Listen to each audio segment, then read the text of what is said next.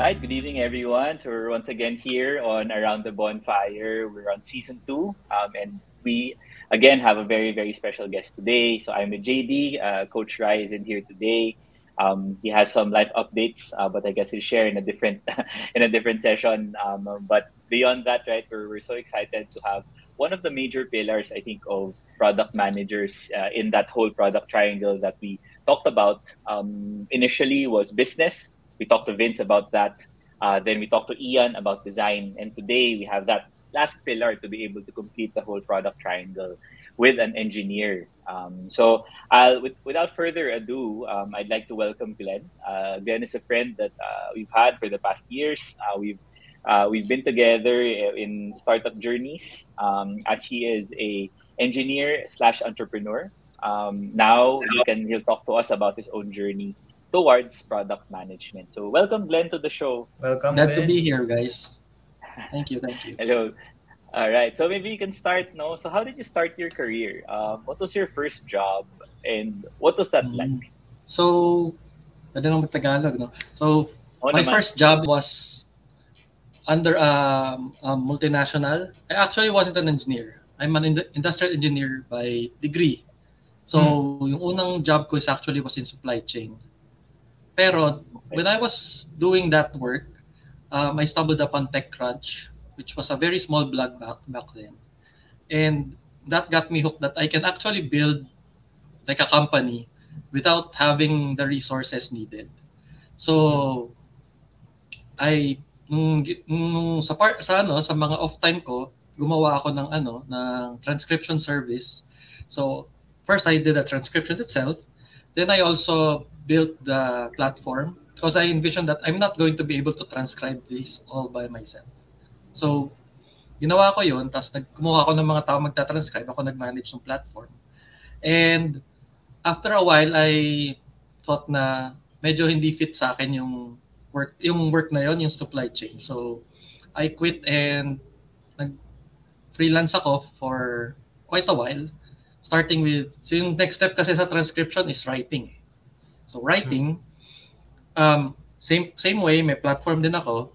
Tapos, after that, dun, dun actually nagsimula yung startup idea ko na 199 Jobs. So, you already have the people to do the stuff. So, uh, all I need is a platform talaga na hindi na ako yung magmamanage. Magsa-self-manage na siya. So, that's when I started actually developing.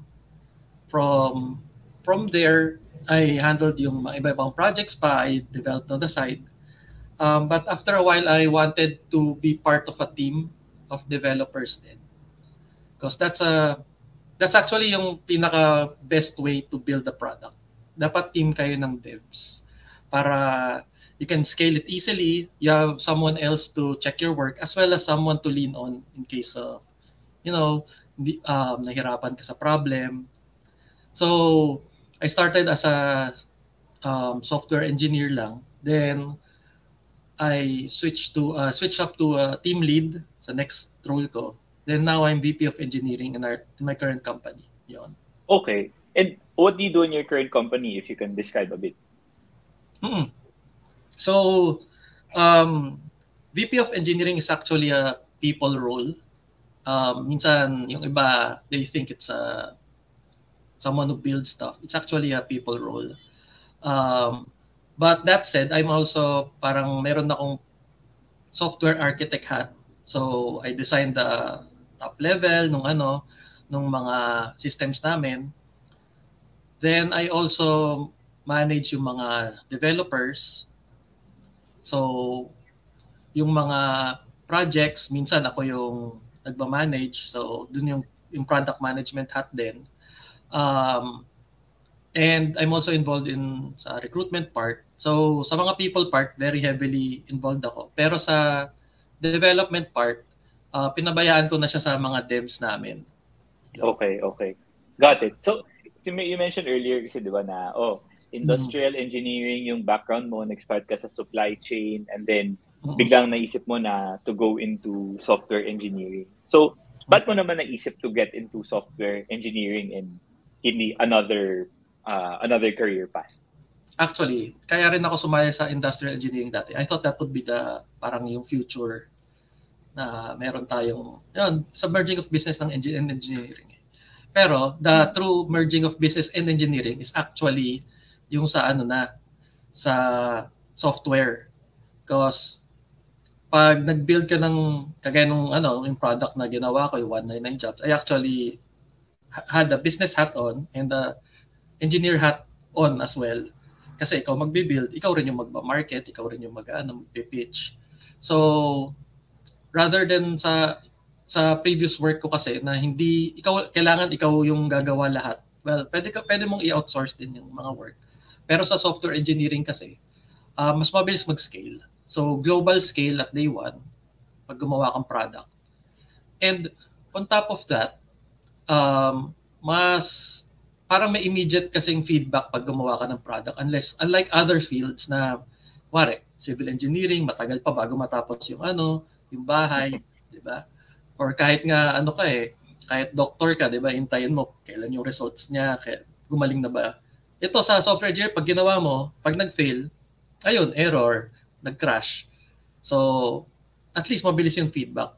Mabilis ka rin matuto, which is what one other thing I like na dahil sa bilis, kailangan mo rin mabilis matuto kasi yung field itself is actually quick, very fast. So, technology is parang yun nga, di ba? One year ago, we have technology na na meron na ngayon na wala pa dati. Di ba? So, you're, that's why I like software engineering actually.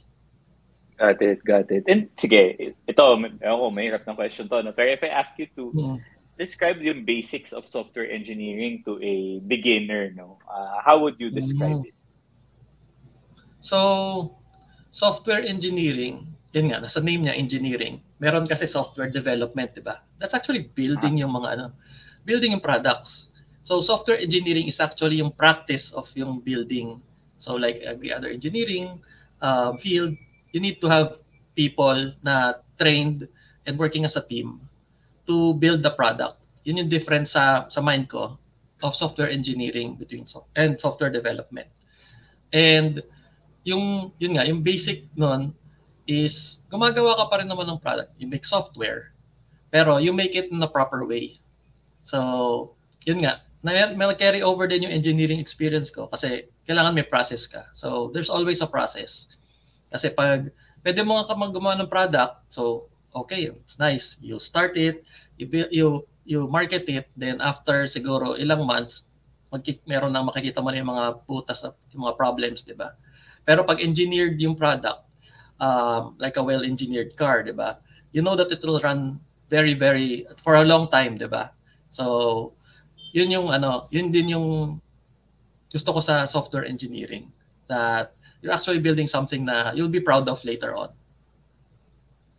I see. And oh, tatanungin ko si co-host JD, ah, come offend mm. gan ah. Tatanong ko lang kung mm. ah, ano mga ano misconceptions mo JD of ano software engineers or software developers na mga nakatrabaho mo. So maybe we can ask them later.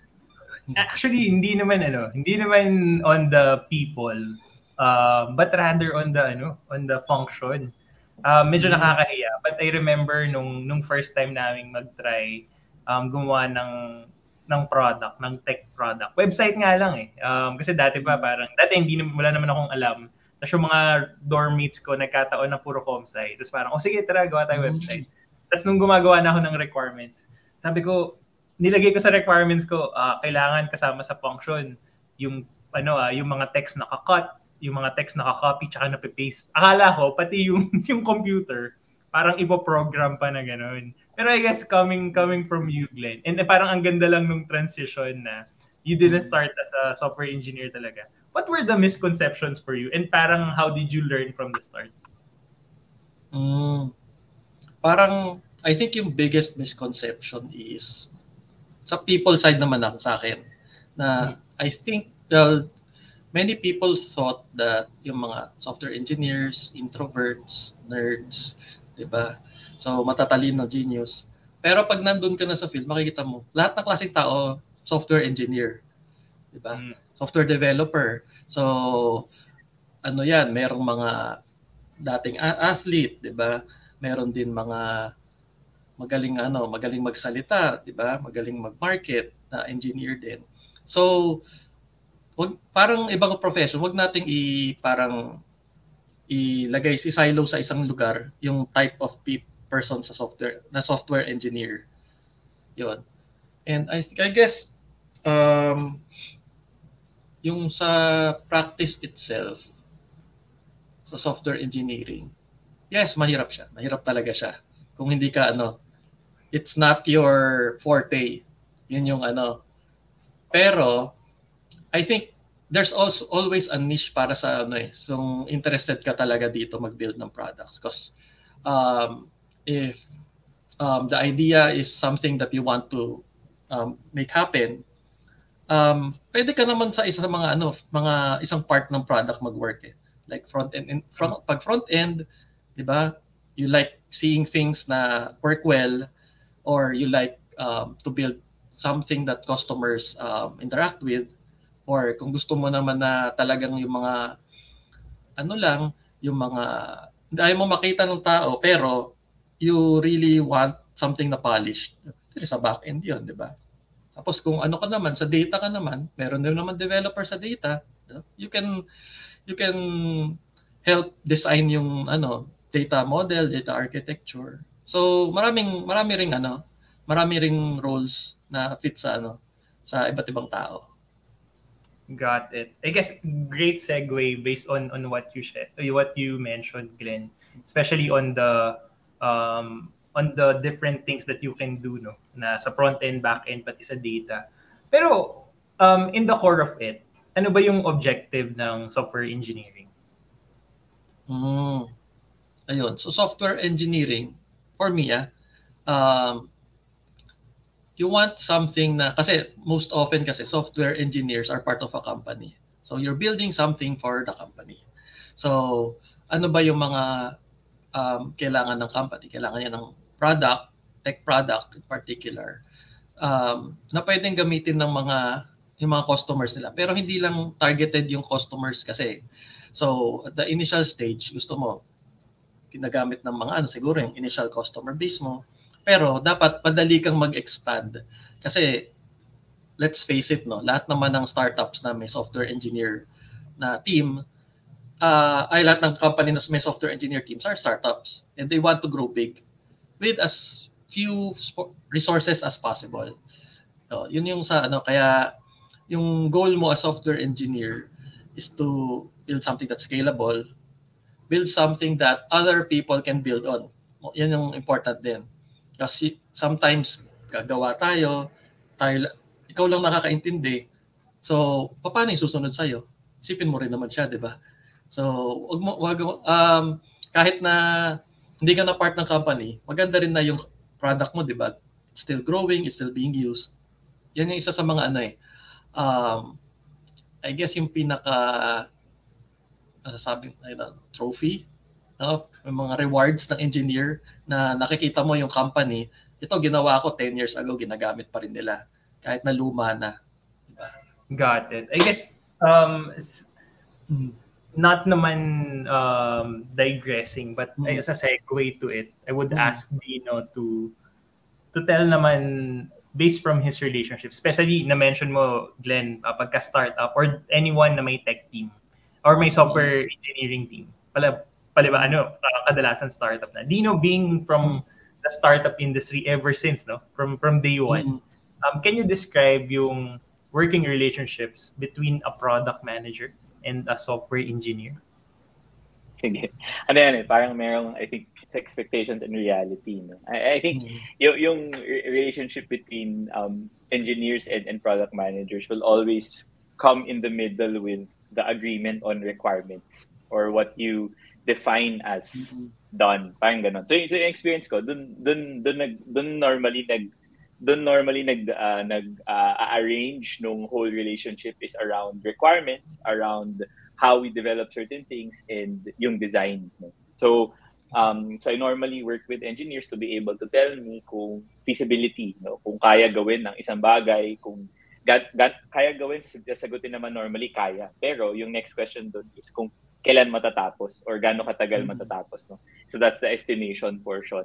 Um, and then yung sinasabi din ng engineers is how it will affect and the good engineers that I work with, how it will affect moving forward. So ito yung sinasabi ni Glenn eh, na dapat yung gina- ginagawa mo, hindi mo lang iniisip yung current state of it, but how it will be used also in the future. So um, good engineers that I worked with have also have told me how this affects performance moving forward. So we can prepare the way uh, when we actually build yung mga products. So yun yung naging good experience ko with with engineers um, in in the past ilang years na ba, the, the decade that, that I've worked with um, different types of engineers. And ikaw, Glenn, I think it, it, interesting to note nga, no, na, and you mentioned this when when we were talking about this um, in the pre-show, no, wherein mm-hmm. now you haven't worked with product managers before. So it's very interesting to note. So I wanted to understand, mm-hmm. ano yung relationship nun? Parang lahat, how does how is the team structured and who sort of decides or prioritizes what to do, no, with regard to specific features? Paano yun for for you? Mm-hmm. So ang company kasi, current company ko kasi, maraming ano, marami actually kami products and they're all tied together. So, um, we built something that builds upon something else and um, yon ang relationship kasi yung, ang parang product manager na main yung parang I don't know CPO I guess chief product officer is yung CEO talaga. So siya yung nag-initiate. Pero in our way kasi kasi more more may project managers kami rather than product managers. Um, I guess in a sense, it's me and the CTO that are the product. Kasi kami yung nagsiset ng direction, kami nag uh, kung ano yung ka, kung pero may experience kasi kami kung ano sabihin namin what can and can't be done. Pero sinasa inihi, ano, inihingi pa rin namin sa ano sa devs what yon mga estimates as you said. Um, yung pero yung yun nga, ako rin kasi meron akong role in architecture. So sa designing, um, parang ito ba yung mag ito ba yung is this the way that we should do this this thing? Because um, if you leave it up to yun na lang sa mga sorry na lang mga devs ah. pero if you if, if we leave it up to you um, you'll build something that might not be scalable. Parang okay it works di ba? So pero it might work it's okay it's fancy di ba? Pero kailangan i-rein in natin yan. Kaya may, meron ding dapat sa product. Kasi ito yung objectives ng company. Um, I think kanina merong sa atin ba yun yung mention na ano na pag nagbe-build ng product tapos um, hindi mo na rein in is parang nagkakaroon ng kung ano yung gusto ng developer yun yung gagawin niya. Mm. 'Di ba? So, bakit siya yung nag dictate. Pero yung features hindi na pala yun yung ano, ayun ah, naalala ko na. Merong ano, merong paggawa ng site. To simple lang, sabi mo, di ba, Jane? Website, di ba? So, gumamit siya ng framework. Hindi niya alam kung ano yung framework, yung developer. Hindi niya alam kung paano yung framework. Gusto lang niya, gamitin niya. Tapos nagdagdag siya ng maraming features. Tapos tinanong ngayon nung ano, nung manager, bakit ito yung ginamit mong framework? Siya makasagot. Tapos, bakit kaya merong ganito, ganyan? Hindi rin siya makasagot, di ba? So, minsan sinasabi natin, uy, masyado marami requirements si ano, si yung ano manager. Pero at the same time, minsan si developer, marami ring sinasama na ano na parang excessive naman na hindi kailangan. So, kailangan pareho kaya kailangan they should work together para yung product na gagawin mo, yun talaga yung kailangan ng company, 'di ba? Tsaka yung, yun yung gusto ng customers if you're a product-driven company, di ba? Or clients, pag may clients kayo. Yun. Yeah. And yun nga, yun nga naisip ko. No? Since you mentioned, kung yung CTO, and for example, ikaw, no, uh, are, mm. are helping um, bridge that na, or reining in yung mga developers. Mm. Pa- paano yung ano customer feedback loop? Or meaning pag tina- paano niyo tinatanong yung customers na okay, mm-hmm. ito yung ito yung gusto ng customers tapos oh, devs based dun sa mga sinabi ng customers, baka pwede natin unahin to kasi itong ginagawa natin mas importante kaysa dito. Do- doon ako curious dun sa process. Mm-hmm. Right now kasi ano eh, um, existing na yung product. So this is not a new product. We're also doing a revamp of a product. So mm-hmm. the customers are already there. um, we actually have a business development team. Sila yung nag parang nag-gather ng requirements. At the same time, minsan nag-involve din yung sa project management, yung mga project managers. Involved din sila doon, gagawa sila ng mga yung business requirements document. So, from there gagawin na yung ano, yung kung ano yung need i-add sa system. Tapos after yun nga, may iteration din mag, ano, currently um very new lang yung um paggamit namin ng sprints. So, Mhm. may sprint tapos i-review. Actually, yung magre-review is yung yung biz dev team tapos yun nga kukuha sila feedback tapos yun babalik ulit tapos tingnan natin kung ano yung mga ano mga better na yung mga features na dapat na ilagay or maybe ito hindi gumagana pwede natin i-drop So in that in that whole relationship na you mentioned no, ano usual cause of conflict within tech teams na you've worked with? Ano kaya yung ano normally sa, sa normally Mhm. nagkaka-issue pag ano? mm, usually talaga ito um, yung conflict lang yung pressure talaga so previously kasi walang ano wala talagang estimates so minsan ito ito kayang gawin tumatagal bakit tumatagal kasi hindi naman natin alam kung gaano talaga katagal so dapat pag ano mins at saka medyo pa, yung mga project kasi namin matatagal yan so kailangan binabantayan yan pag di ba yung mga long-term projects, kung mga one month yan, okay lang yan, di ba? Pero kung paano mga several months. So kailangan bantayan mo kasi, di ba, mag-expand yung work to fill up the time. Minsan susobra na. So kailangan sasabihin mo, kailan ba tayo magka-cut na? Kailangan kailan ba tayo mag parang i, i speed up na yung process. Tapos, yung isang, I think yung isang conflict namin, yung recent lang, na pinaka major is since we have a lot of prod- products um it's the switching context switching ng devs which I really want to avoid. Well pero as a as a not so big company kasi di ba? You only have a limited number of devs. And sometimes they really need to move around because they know this pero you also need them in their another project so yun nga if you nasa split kasi masyado yung devs parang if you have three projects, all three projects will suffer. Rather than finishing the first project, then continue to the second and third. Yun. I think yun. Yun nga, wala kasi kami product eh. Kaya maganda rin sa relationship namin kasi yung product talaga is from the management downwards na nagtatrace line, ng line naman through the technical leadership. Kaya Got it. doon, hindi. Mm. Okay. So wala kayong kaaway kasi walang product. Ganun ba? Well, hindi mo pwedeng awayin yung nagpapasweldo sa'yo. Yun yung ano. Yun yung Tama, main tama point na, doon. Diba?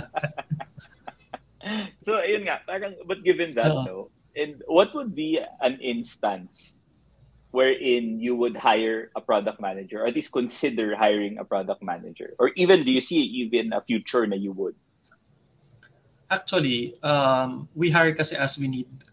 And since we're having a lot of products na, we'll probably hire in, I guess, maybe a couple of years or maybe even later this year. Hindi pa namin sure eh. Um, kasi it would be nice na there's some separate department na nag-handle nung ano, sa strat- strategy na hindi rin ano, kasi we have a biz dev department pero they're focused on closing business, 'di ba? Closing sales. Um, at the same time, um, our CEO busy din siya. Hindi naman niya kayang ma-handle lahat ng strategic. And kami rin, as the technical leaders, busy din kami with the technical leadership stuff. So, while we have a siguro yung ano namin, yung head of operations can do it. Um, someone who would be trained yung talagang yung full cycle, 'di ba? Getting the feedback, then interpreting it, tapos siguro even help in the UX somehow, tapos um, sa side din ng devs kasi as we know, devs really don't want to communicate most of the time with the other parts of the business. So, kailangan meron kang glue si product yung glue, di ba?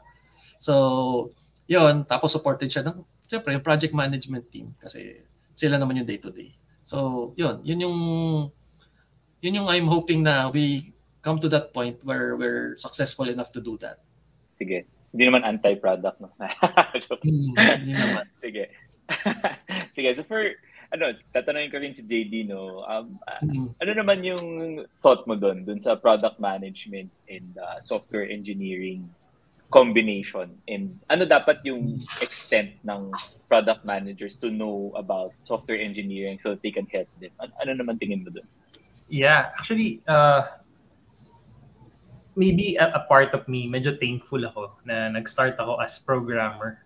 Pero when I say nag-start ako as programmer, mga six, six months, good, less than a year kind of programming lang. So hindi ko pa talaga masa- masabi na um, legit programmer. Pero I guess nalaman ko yung ins and outs ng ng on on or how uh, a tech product works ba or paano siya ginagawa from ground up. Um, and parang nakatulong yun sa akin personally. Yung parang sinasabi mo, Glenn, na, um, teka, ano ba yung kayang gawin? Parang it, it gives me, it gave me an intuition na, okay, magdadagdag ka ng something sa front end na isang field. Medyo madali lang yan. Uh, okay, may re-refactor kayo sa isang backend. Ah, yun, medyo mahirap. May, may mga ganung kahit pa paanong understanding na. But I guess I want to hear it more um, from Glenn in a perspective, especially on a tech leadership and na-mention natin if ever in the near future mag-hire ng product manager in a very tech-heavy um, product, ano sa tingin mo yung kailangan knowledge in terms of software engineering ng mga product managers to be able to function well and I guess communicate to the developers well and translate that into re- the, uh, translate those needs into requirements the devs would understand. Mm. Kasi main sa akin, kailangan marunong mag-Jira yan.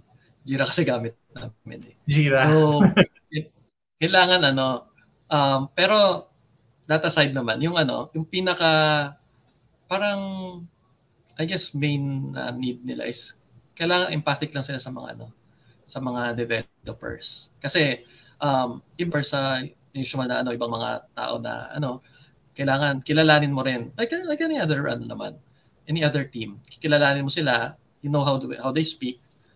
So, hindi naman, yung technical knowledge kasi, um, medyo mahirap din naman mag-grasp yan kung hindi ka talaga inclined. So.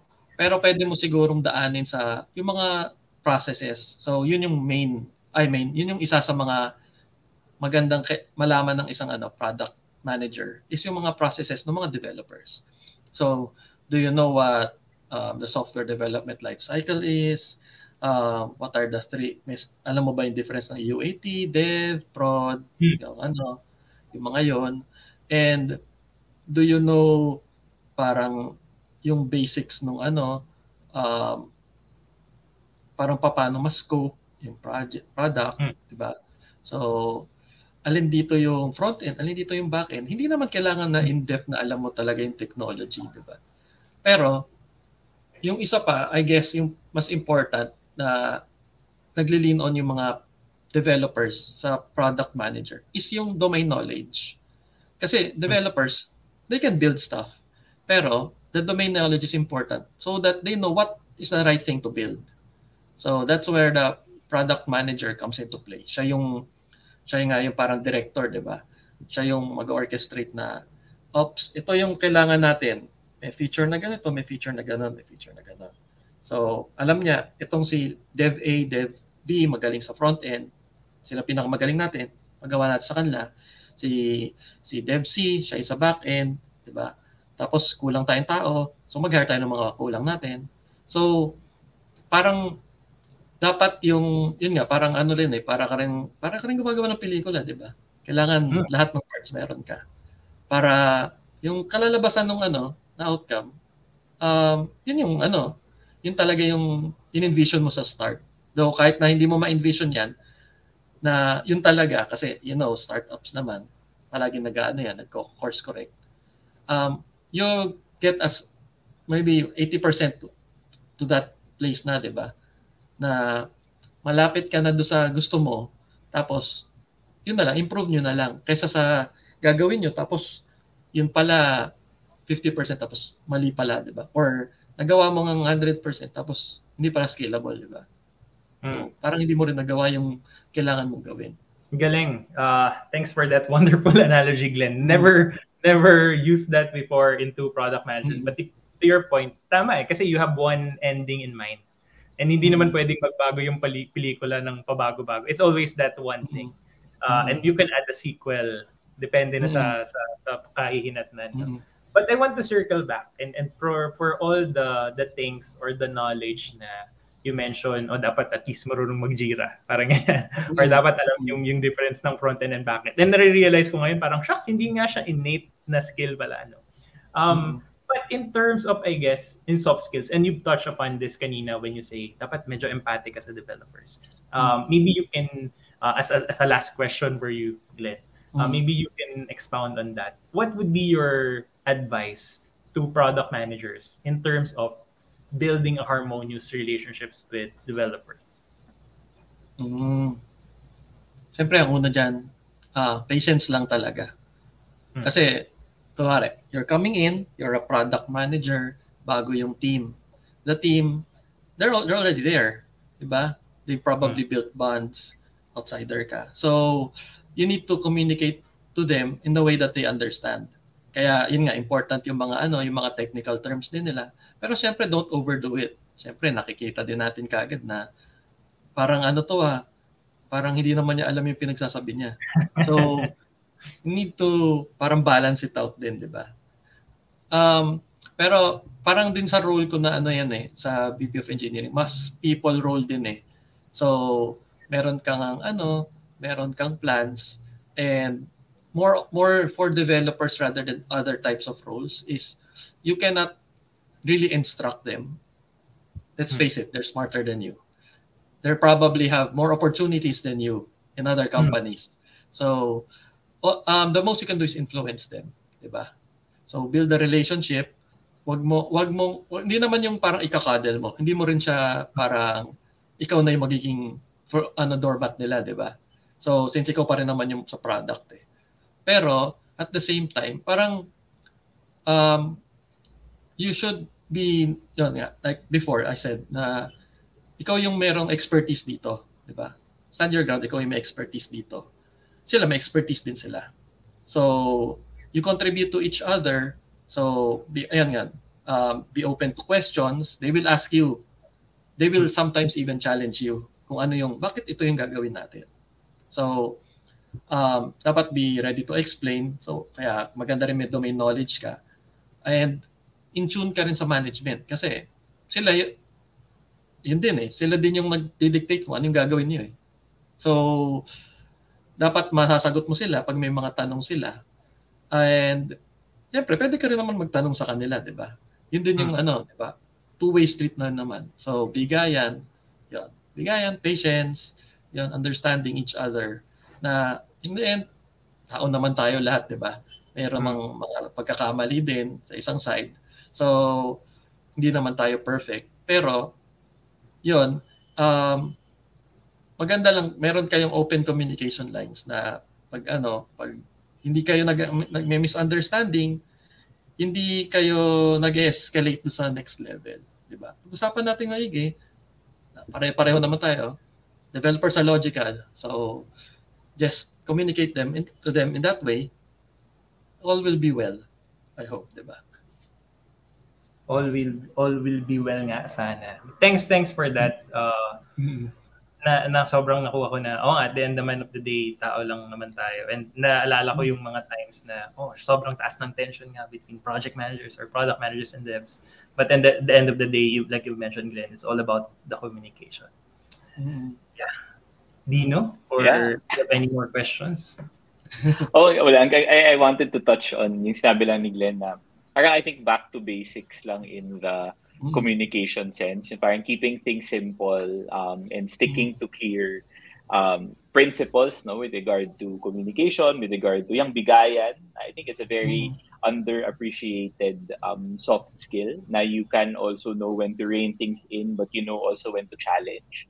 Being Mm. able to understand what the team is going through, I think that's a very underrated skill. And it's good na ni-remind tayo ni Glenn um, of that, to just go back to basics, to keep things simple and to make sure that each group understands each other. Yeah. Before anything else, Glenn, do you need to plug anything? You want to promote anything? Well, we're constantly hiring at our company. So um, if you're interested in any technology role, just email me. It's glenn at tractiontech.net. So, yun, yun lang. Thanks I'm for sure, having me, uh, guys. Yeah, thank you, Glenn. I'm sure after having or after seeing the communications and how you a glimpse of how your of your leadership, I'm sure a lot of people will apply. So with that, thank you for the time, Glenn. Um, this is all the time we have also for Around the Bonfire. I uh, just wanted to mention, just check out our website, um, productcamp.site for any information or any updates with regard to our episodes or uh, the different um, workshops that we'll have. With that, thank you for your time. And JD, Glenn, have a good night. Thanks, Glenn. Thank Thanks, you, Glenn. Thanks.